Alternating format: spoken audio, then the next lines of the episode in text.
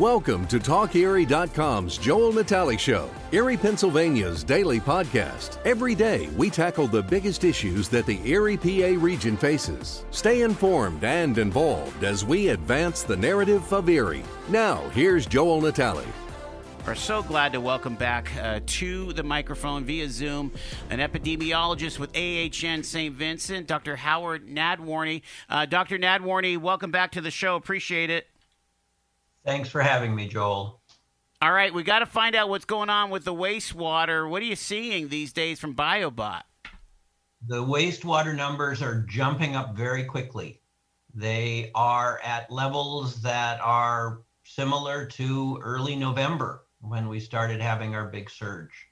So they've changed a lot in the last four weeks. They were low for a while and now they're jumping up fairly quickly. And are they able to uh, detect variants within the wastewater as well? No, they have been working on that for a while. But the biggest difficulty in identifying variants is that you need a test that will identify one strain from another with that small section that's different. And technologically, that's very difficult. If you were sequencing a single virus, you could do that. But what we're what they're trying to do is to take a sample of wastewater that probably has three or four different variants and string them apart and figure out which it is. And that's turning out to be much more complicated. All right, I have to ask you a question about um, um, uh, about testing that has come up, and uh, I got a link from the CDC uh, about that the PCR test is going to the wayside. Can you explain what's happening with PCR testing? I have not heard that. As far as I know, PCR testing is still the gold standard and is still highly accurate in finding cases and very sensitive to cases. That is not something I have heard. Okay. All right. Well, we'll have to keep digging into it because I, I, guess the the uh, the gist of it was that it's not uh, necessarily able to det- det- determine between the common cold and and COVID, which again, I want to make sure I'm not giving any misinformation out, but I'm I actually is, went to a website that's talked about this.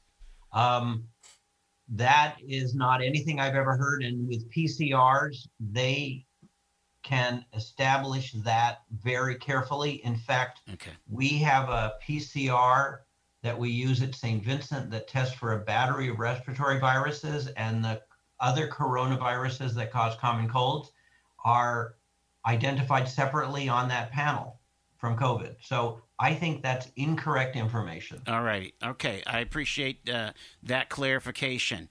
All right. So tell us what is the Delta variant and why should we be worried about it? The Delta variant is different from the original strain and the UK strain in several ways. It is much more infectious, which means you don't need to be exposed to as much virus to get sick. It's also much more contagious. There's much more virus in the nose, so that people who are infected, instead of infecting perhaps two to four people, now can infect six to eight people. So the virus is much more readily spread. In addition, the mutations make the virus less rapidly killed by antibodies to the original strain, particularly in the vaccines. So, for example, against the original strain, vac- the mRNA vaccines, for example, were about 95% effective at preventing you from getting any infection. And now they are much less effective. They're probably 50 to 70% effective at preventing you from getting any infection. However, they are still very effective at preventing you from getting very ill. And that's because the antibodies are important when it invades the body, but they are less successful when it is on the lining of your body, which is where you get contagious.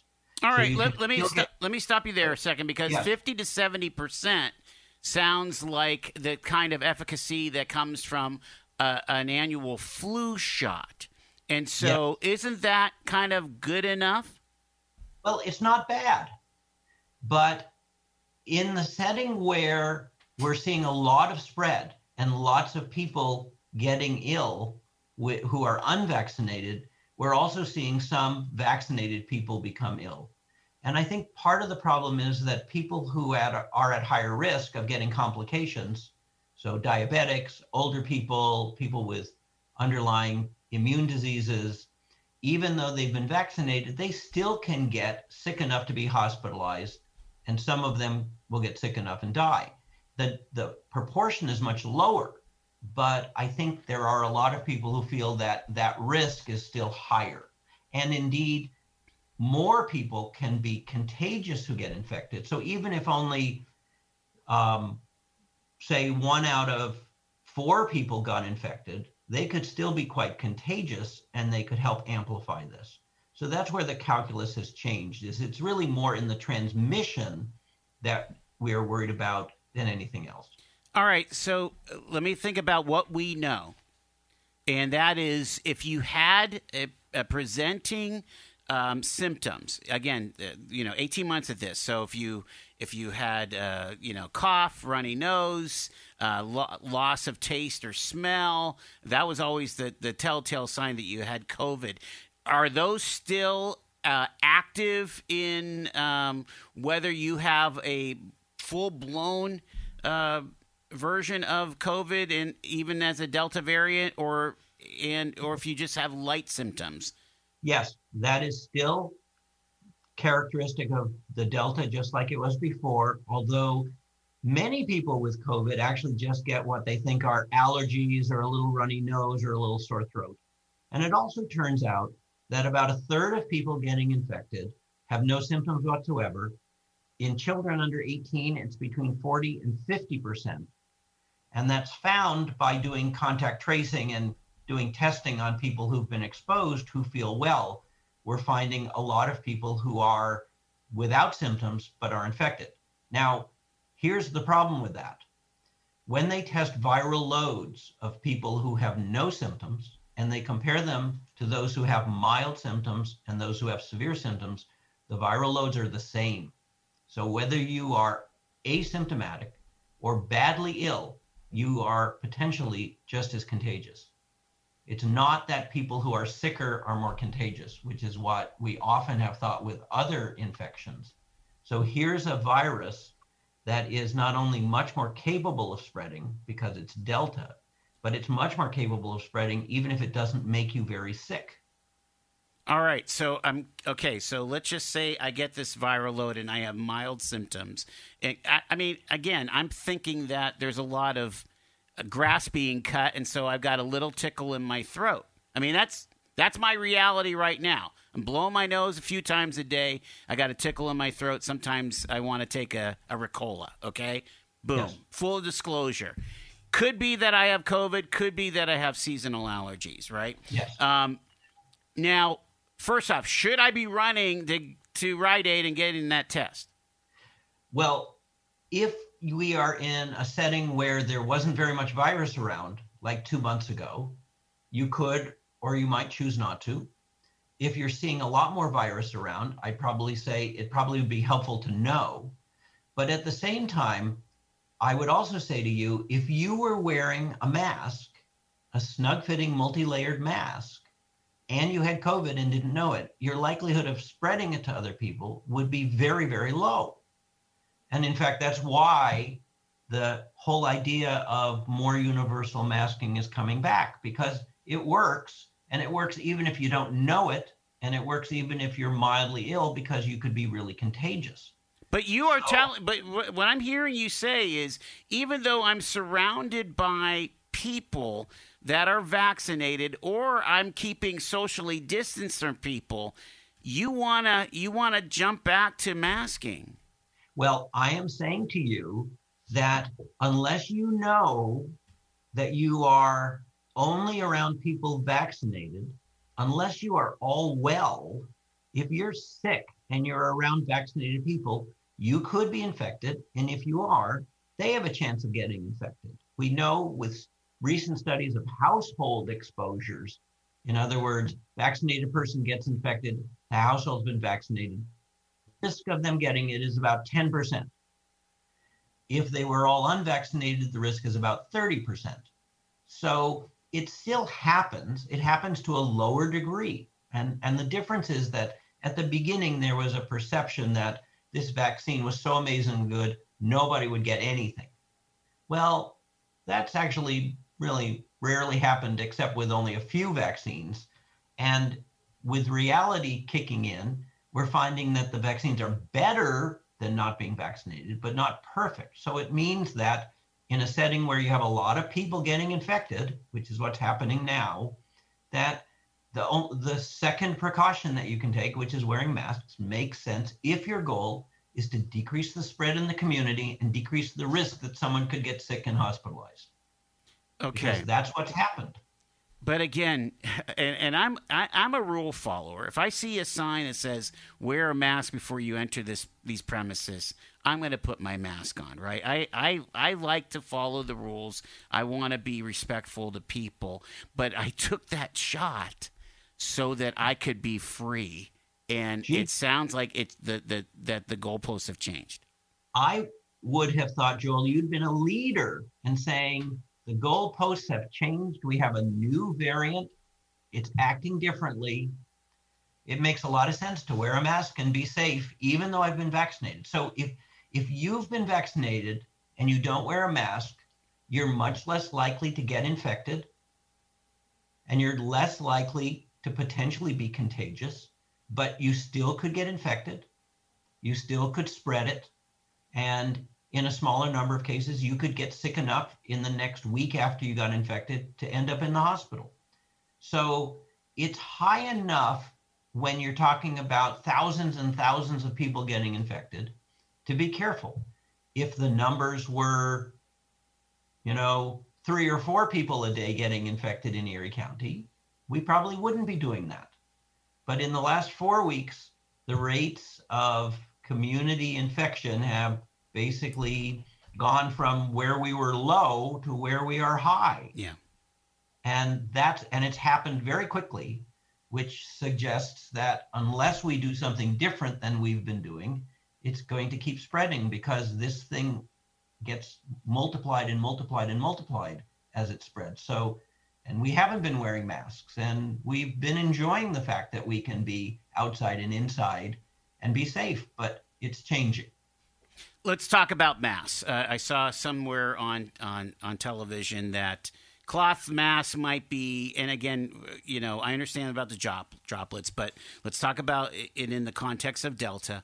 Cloth masks are about 20% effective. Uh, uh, the surgical masks uh, that you can get, you know, are the paper masks are about 40% effective, and an N95 might be 60 plus percent effective where do you find an N95? I, I well, well, go ahead. Actually, actually, Joel, I think the data is actually much better for all of those. Okay. First of all, an N95, if it's been fit tested, is 95% effective against small aerosol particles like tuberculosis. Why it's N, N95. Surgical masks, if they fit well, are probably about 80% effective, and yet we know from experience using them in the hospital because they are universally used in the hospital. N95s are primarily used when you're taking care of COVID patients, but the other masks are used in all other settings in the hospital. And the data shows that the likelihood of a hospital worker getting COVID when they are wearing a surgical mask is actually very, very low.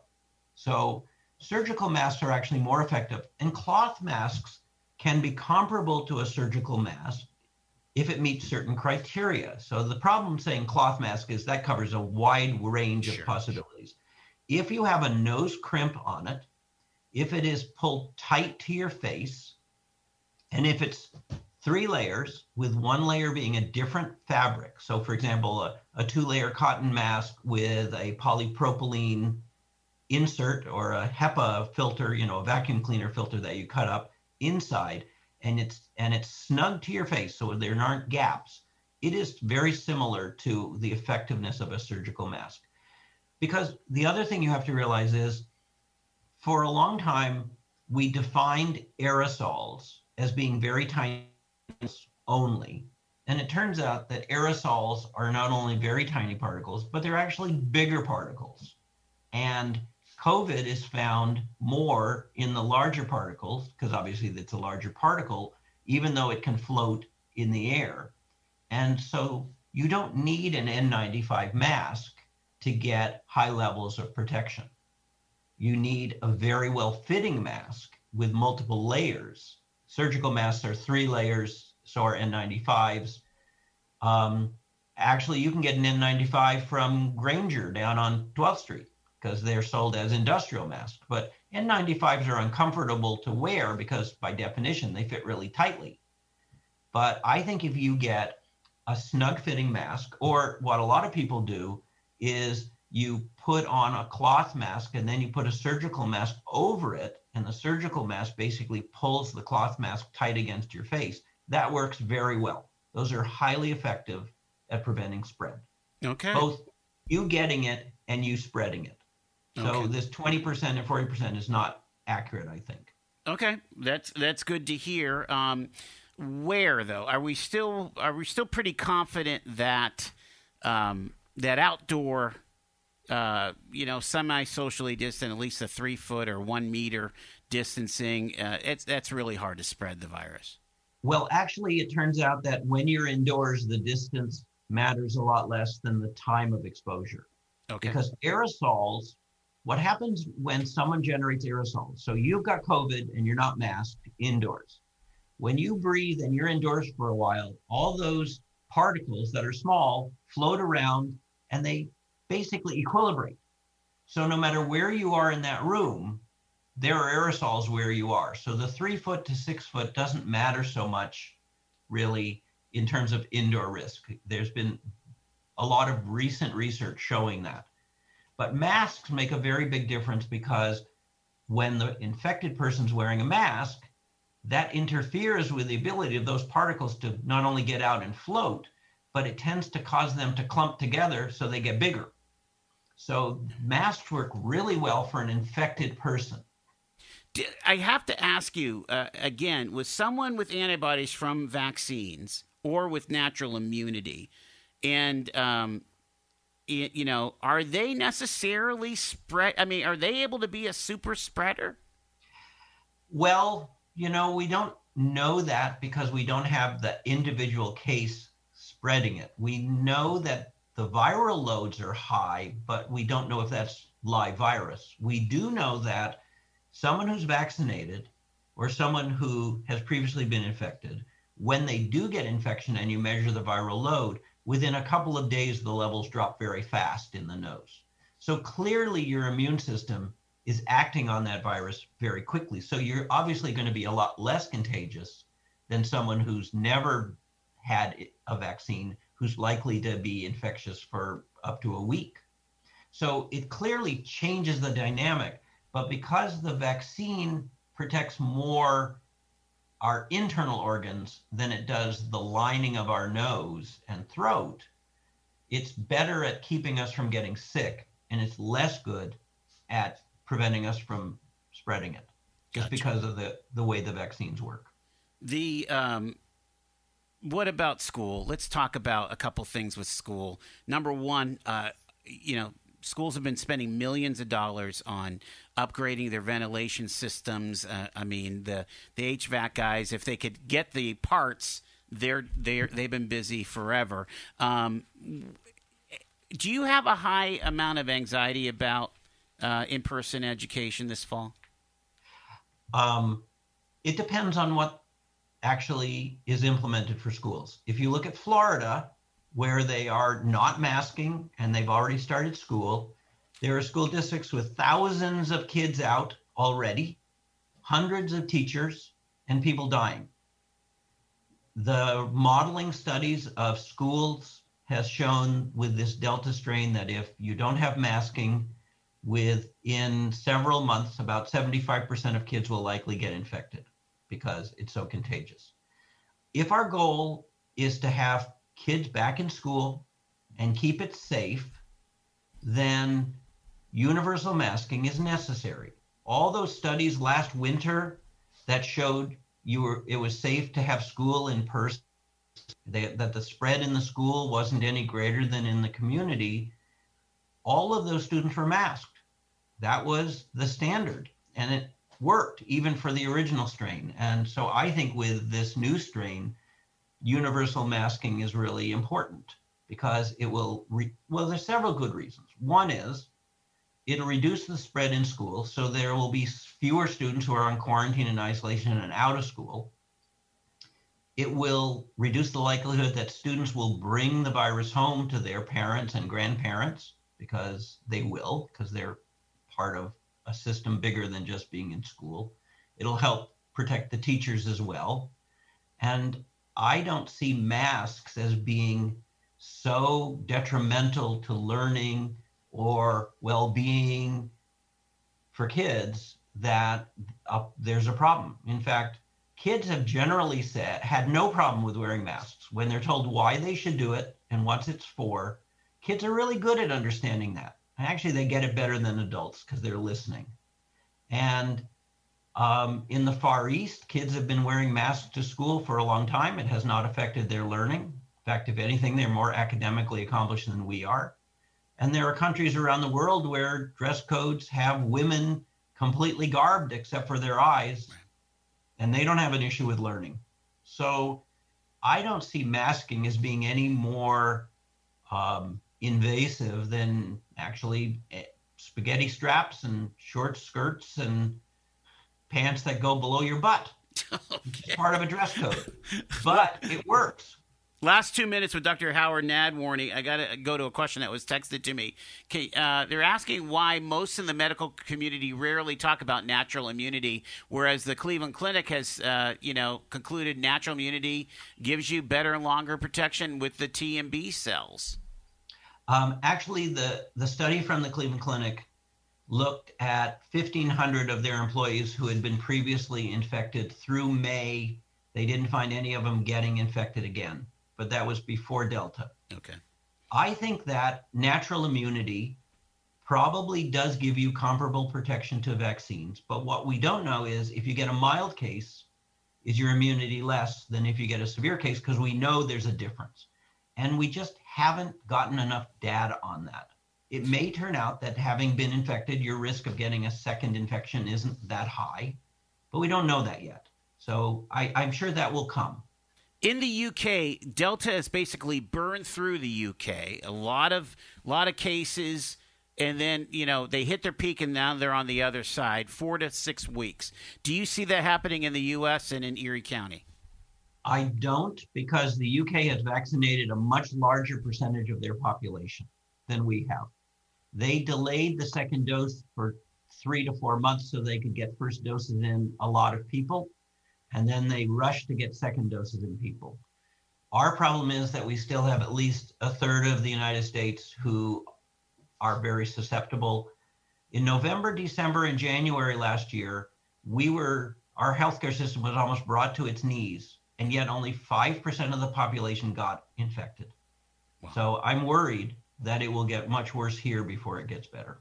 We're going to leave it there. Dr. Howard Nadworny, AHN St. Vincent epidemiologist. Always appreciate uh, your uh, understanding and what we learned from you, sir. Thank you a frequent guest on our show here. She is from Acoustic Sheep LLC, the makers of Sleep Phone. She's the founder of that organization. And Dr. Lai, great to see you. Good to see you again. All righty. So, um, you you know, you taught us about uh, the coronavirus. We used to call it the coronavirus, and uh, uh, we, before we even knew that there were multiple coronaviruses. But uh, you introduced it to us back in February of 2020. Here we are, rolling ahead to almost September of 2021, and we are in the midst of what almost seems like a, a brand new virus. Like it's like it, it it is deja vu all over again. I keep on saying that. I keep on quoting Yogi Berra.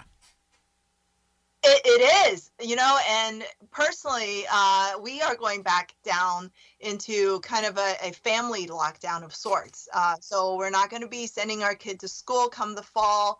Uh, they're just going to stay home and learn virtually.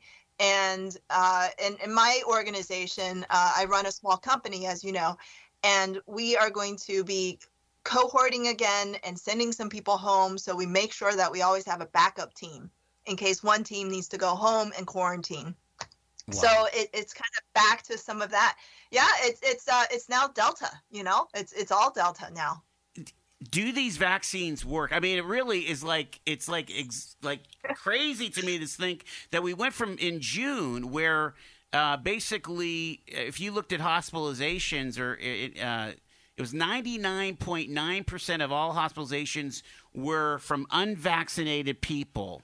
And now that number is closer to 75% with 25% breakthroughs. Is that is that what you're seeing in your studies? Uh, that that would be pretty consistent. Yeah. So you're quoting there the Barnstable outbreak uh, in Massachusetts, and uh, you know, and and actually in that county, they have a very very high percentage of vaccination. So like I, have read up to 95% of their their that county is vaccinated, and so to to say that 75% of those people ended up with the uh, with with an illness uh, versus 25%, it, it still shows that the vaccine really really works. Okay, and and so yes, it's true that the Delta can break through uh, and you can still get sick, but by day six, all of those numbers drop dramatically. And so, you, you know how, like, uh, with the uh, coronavirus, you get sick for a little while, right? So you get sick, and then about a week in is when you get really sick, and that's when you need to be hospitalized. So at this point, what we're seeing is that with the Delta, you get sick for that initial time period, but then your immune system, all that uh, IgG, good immunoglobulin that you're supposed to be making uh, from the vaccines that your vac- uh, the vaccines have primed you to make, that kicks in, takes over, completely wipes it all out, and uh, and you get better within a week. So, um, and so that that's some good there. news. Then that's some good news. But you don't get nearly as sick, and you don't end up in the hospital nearly as often. Okay, okay. Um, the the uh, what are some of the new learnings that uh, you you made a, a cute little um, diagram here? Basically, you're finding you're seeing that Delta is just a lot more infection in the air with the aerosol. Right. Um, so there is about a thousand times more virus in the airways. Okay, so you've got a mask on you know you're you're doing your uh, duty as a good citizen and you're wearing a mask uh, but you're still if, if you are contagious you are still spewing out a thousand times more virus than you were before. Okay? And so that's why it's so much more important now to wear a virus or, or to wear a mask than it ever was before. And and for everybody to be wearing a mask so that they can kind of contain their own airspace. This virus uh, as we know over the past year, um, is really more of a respiratory virus. So, surfaces, it is still a mode of transmission, absolutely.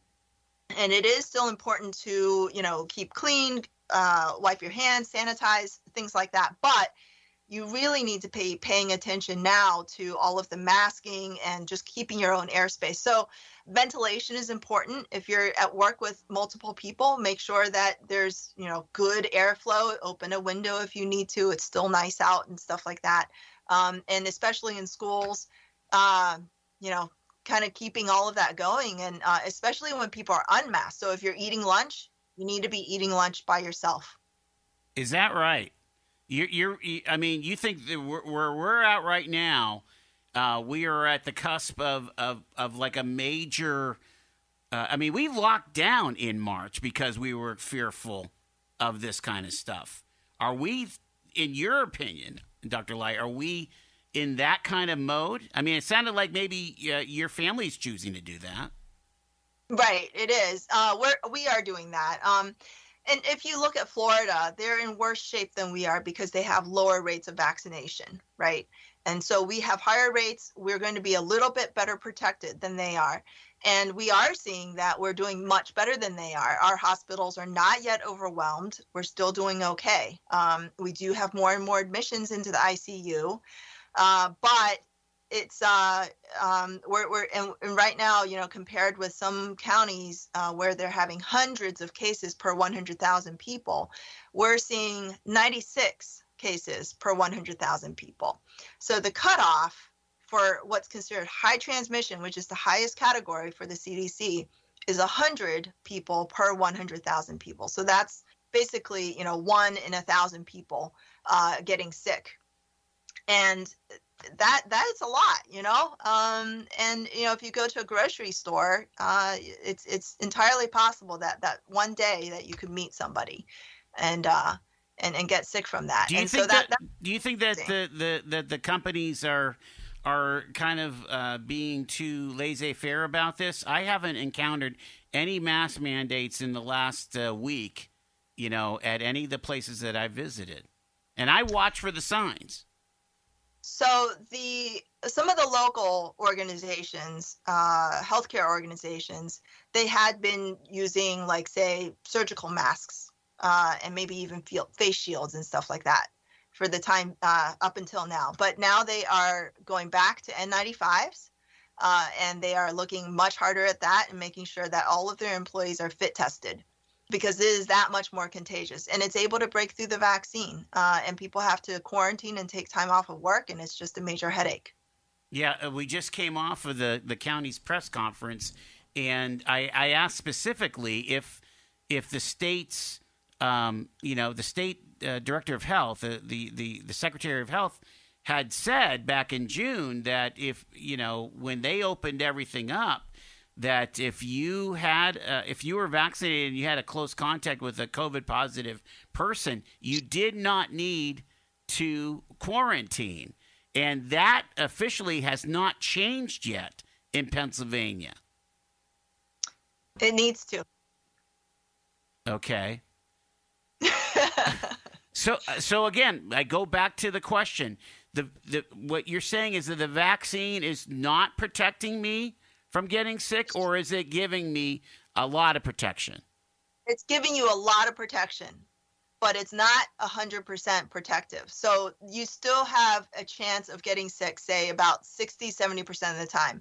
I don't think we know for sure because it's really hard to study the epidemiology of, of it at this point because, uh, you know, we're looking at different countries and different countries are using different vaccines and they have different habits and then we're looking at oh well you know if they are at say 80% vaccination rate and there's breakthrough of this with the delta and, and all this stuff there's just too many factors. And so we don't know exactly what the breakthrough rate is but it's somewhere around 60 to 80% that's a um, that's a lot to me. That's that's that is a more likely than not uh, that sounds like even with the vaccine I, I can get sick it sounds like I like I so, like they like there's nothing I can do. Yeah. So before um before the Delta variant, you were probably at least 80% protected from getting sick at all. So you weren't going to be transmissible, okay? Because you weren't really getting sick at all. Now, your your that that protection is reduced down to about 60. Okay. There there are studies that say it's 80. There are studies that say it's 40. There are studies that say it's 30. Um, it's kind of all over the place. With an, so, M- with an mRNA, with two doses of mRNA, it's still only about 40%. It could be. Wow. So, maybe, uh, maybe so again, that sound that sounds like when I get a flu shot. A flu shot is between 50 and 70% effective. And so sometimes you get the flu and sometimes you don't. What I'm getting at is is is it inevitable that the COVID 19 pandemic becomes endemic and that basically this virus is going to blow through the entire population? Oh, absolutely. It's going to blow through the entire population. it, it is way too contagious. So everybody's going to catch it at some point. And how well protected you are from it is going to determine how you fare uh, you know, when when you do catch it, because it's inevitable. Um, and so, if you have, so what's the, the point of the mask then? I'm sorry. I don't I don't mean to interrupt, but again, if I can't do anything about it, then why should I do anything about it? Because the vaccine can still help you from getting super sick. Okay. So you're far less likely to get sick at all, and then long COVID's less likely, and so are hospitalizations and obviously death. Um, plus, the the other thing too is mutations. Okay, so how did we get to Delta? It's because so many people got sick along the way that this virus had a chance to evolve. and that's what we need to prevent from happening in the future is that we need to keep the mutations to a minimum and that means that we need to reduce the number of copies of virus out there so not getting sick is key and having the vaccine is going to also reduce the number of copies that it's able to make inside your body okay and so then you have fewer mutations mutations are a random event they can happen from just uh, an error in the copying of this uh, genome. They can happen from cosmic rays hitting the, the, the RNA, things like that, just random events. And so the, the fewer copies of the virus are out there, the fewer of these random events can happen and so then the fewer variants we get it's like it's like playing the lottery okay so if you only play one ticket you're probably not going to win but if you play a million tickets if there are a million sick people then you know the chances of hitting a variant that's worse is more likely. Let me ask you this, and again, uh, uh, if, if if if this is not a knowable thing, let me know. But you know, they say about SARS one when we had that a couple years ago that that didn't take off because it burned itself out quickly. It was highly contagious, and then it burned off it makes me i just have to ask does the delta variant seem a lot more like that original sars where there's just going to be a lot it burns through and then it, it runs out of steam because it, it ran out of people to infect so that's a really good point and when we the, at the beginning of all of this we base a lot of our uh, assumptions on on that on that first fire. so this was in back in 2002, um, and you know only only 7,000 people in this world uh, got it, and we, we are at over 200 million people at this point, right? With with this one, and so there are more mutations on this one. Uh, that SARS-CoV-1 had a death rate of three percent. It was awful. Okay, it was really bad and it made you really, really sick almost immediately. Okay. So as soon as you started getting sick, you were really sick and you were out, you were in bed, you can't really go anywhere, you can't be walking around transmitting it. Okay. So that's one difference. With this one, we're still walking around transmitting this thing. Okay. There are so many asymptomatic people that are transmitting it, not knowing it. You know, I, I don't think people are, are evil and I think people are, you know, trying the best they can and doing the best they can. But if they don't know it, they, they just don't right? And then the second thing that's very different between that virus and this virus is that that one was contagious when you were sick. Okay, once you got sick. So so the, incub- was, the incubation period was fairly short, right? It was a little shorter, but and and and the problem and and uh, once you were ill, that's when you became contagious. With this one, you're contagious for two days before you even know you're ill. Okay, so you're still walking around doing your da- daily activities before you get tested and know that you're sick. With that one, you know, you're not contagious until you're sick, and by that time, you're you're in bed.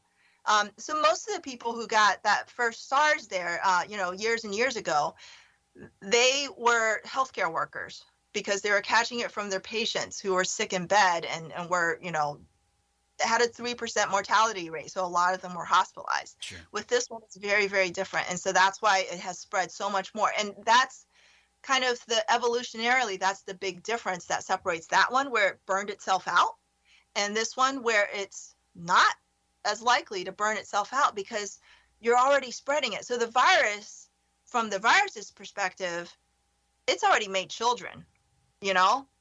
It's already spread its genes uh, so it doesn't really care if it kills you mm. um, at that point. Yeah. Uh, and yeah, it doesn't care how much how sick it makes you. So what what are you advocating then to squash it? And again, can it be squashed or is uh, is it burning you know is the the situation of it being endemic where it's going to be basically everybody's going to have one of these antibodies eventually um, is that inevitable I, I think it is inevitable, but in the meantime, uh, it, it, to to just to make sure that we are going to survive this with our government intact. Oh, wow. intact, you know, we, we need to do everything we can.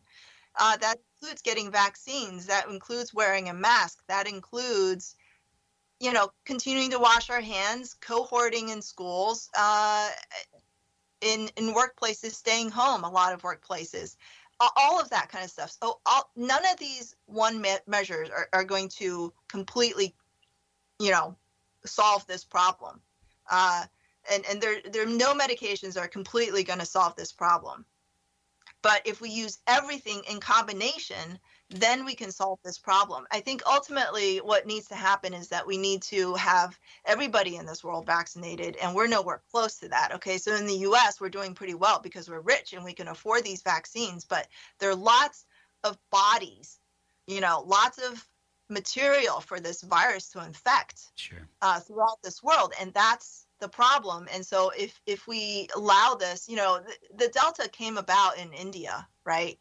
um, where there are a lot of people and it evolved there. Um, and so if we let more people be sick in this world, then there are going to be more variants that come about. And so that's why we need to vaccinate, uh, reduce the number of copies of this virus any way we can. Uh, and, you know, at the beginning of all of this, I was hoping that we'd be done with it.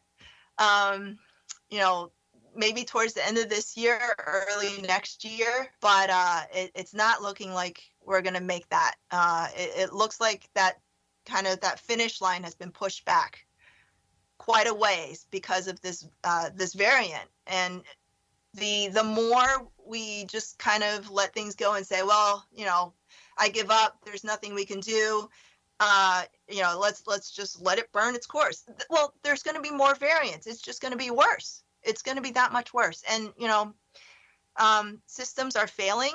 Um, and you know there are a lot of businesses that have had to close uh, you know so right now we're still okay but it's these institutions and systems and businesses and everything that kind of uh, holds up our communities and and is what our community uh, is made of the fabric the more of that we let go the less of it we're going to recognize and and that's societal collapse right there so you know we can't let that happen let me ask you again because you are you run a small business. Uh, you have a you have a global uh, reach in insofar as your supply chain as well as in, in who you sell to. Uh, how are things going for you? First off, on the supply chain side, have you seen any relief? Are you getting the chips that you need? Are you getting the materials uh, that you need to make your SleepPhones and the rest of your products? Uh, we are still able to get you know the supplies that we need but we're managing it very carefully uh, and we're not going to be able to run as many sales this year because we just don't have as much of it. We actually um, decreased our inventory by about 25% last year because uh, we sold through a lot of it uh, and we haven't been able to replenish that yet. Um, but we're still doing okay because uh, we had probably too much inventory to begin with but you know i think that's probably the case with a lot of different um, electronics companies is that you know their their levels are lower. Uh, there's just going to be less stuff on the shelves to to buy. And, and, and again, it, that comes at an unfortunate time because there's still folks that uh, are navigating the the pandemic well. I mean, there's money in people's pockets uh, through various programs from the government and so on, and so uh, sometimes they have a little extra to buy uh, something that they that's been on their wish list, maybe, or so on. You know what I mean? Yeah, and you know that's uh, the start of inflation. yeah, don't get me started on that.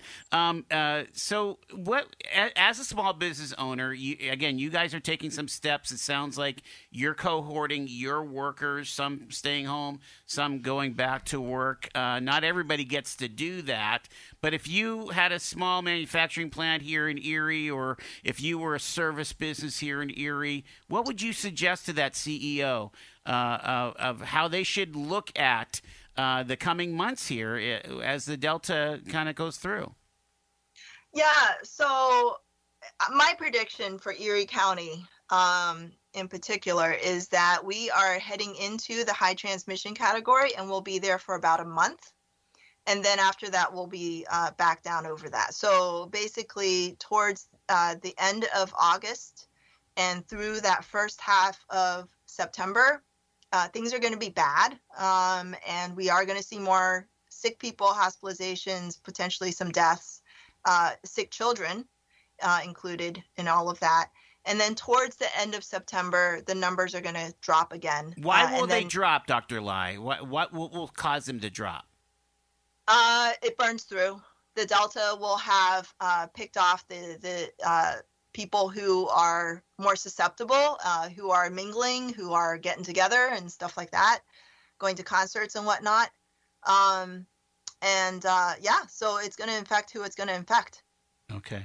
And then what about Lambda? What are you seeing about, uh, you know, again, we're going to be starting to close things down. The snow is coming by Thanksgiving. What, what do you see there? You know, the Lambda seems to be more resistant to the vaccine, even than the Delta. And so I think it's that type of thing that's on the horizon that uh, is the reason why our government is recommending that booster dose, right? Okay. So everybody's going to start getting their booster do- doses, and that's going to just really, really boost up those IgG levels to uh, to get rid of the virus that much faster. So that's going to be helpful. Um, I don't know that the lambda is going to take over from the delta. It, it really is about transmissibility, uh, and the delta is just extremely transmissible uh, with a thousand times the virus that's in our airways. What do you, what do you say to those that think that this is all about government control? That that that this just will never end because uh, the government is able to do things uh, in an extreme measure right now because of uh, because we're under a pandemic and under emergency orders. Is that is that silly? Um, I, I don't agree that it is uh, a manufactured um, kind of uh, fear mongering by the government. That that's not what it is. I mean, this is a very real event. What the government does here in this country versus other countries is is what it's going to do, um, and it has really nothing to do with the science of all of this. Okay. And again, if if if we had access to an N95, you'd go for it, huh? Yeah, yeah, yeah. Ramp up all the measures. Get your best masks out. Uh, you know, now's the time because we're going to be in it for the next month. Uh, and uh, after that, you know, what we've seen in India, in the UK, is that uh, when it starts to when it peaks is about two months. Uh, and that peak period is, you know, those few weeks in that, uh, in in the really bad, uh, where the hospitals are overwhelmed and stuff like that, and then it, and then it drops off after that. And the, you're forecasting for that for be late late August, early September for all that is what you're forecasting. Okay. right.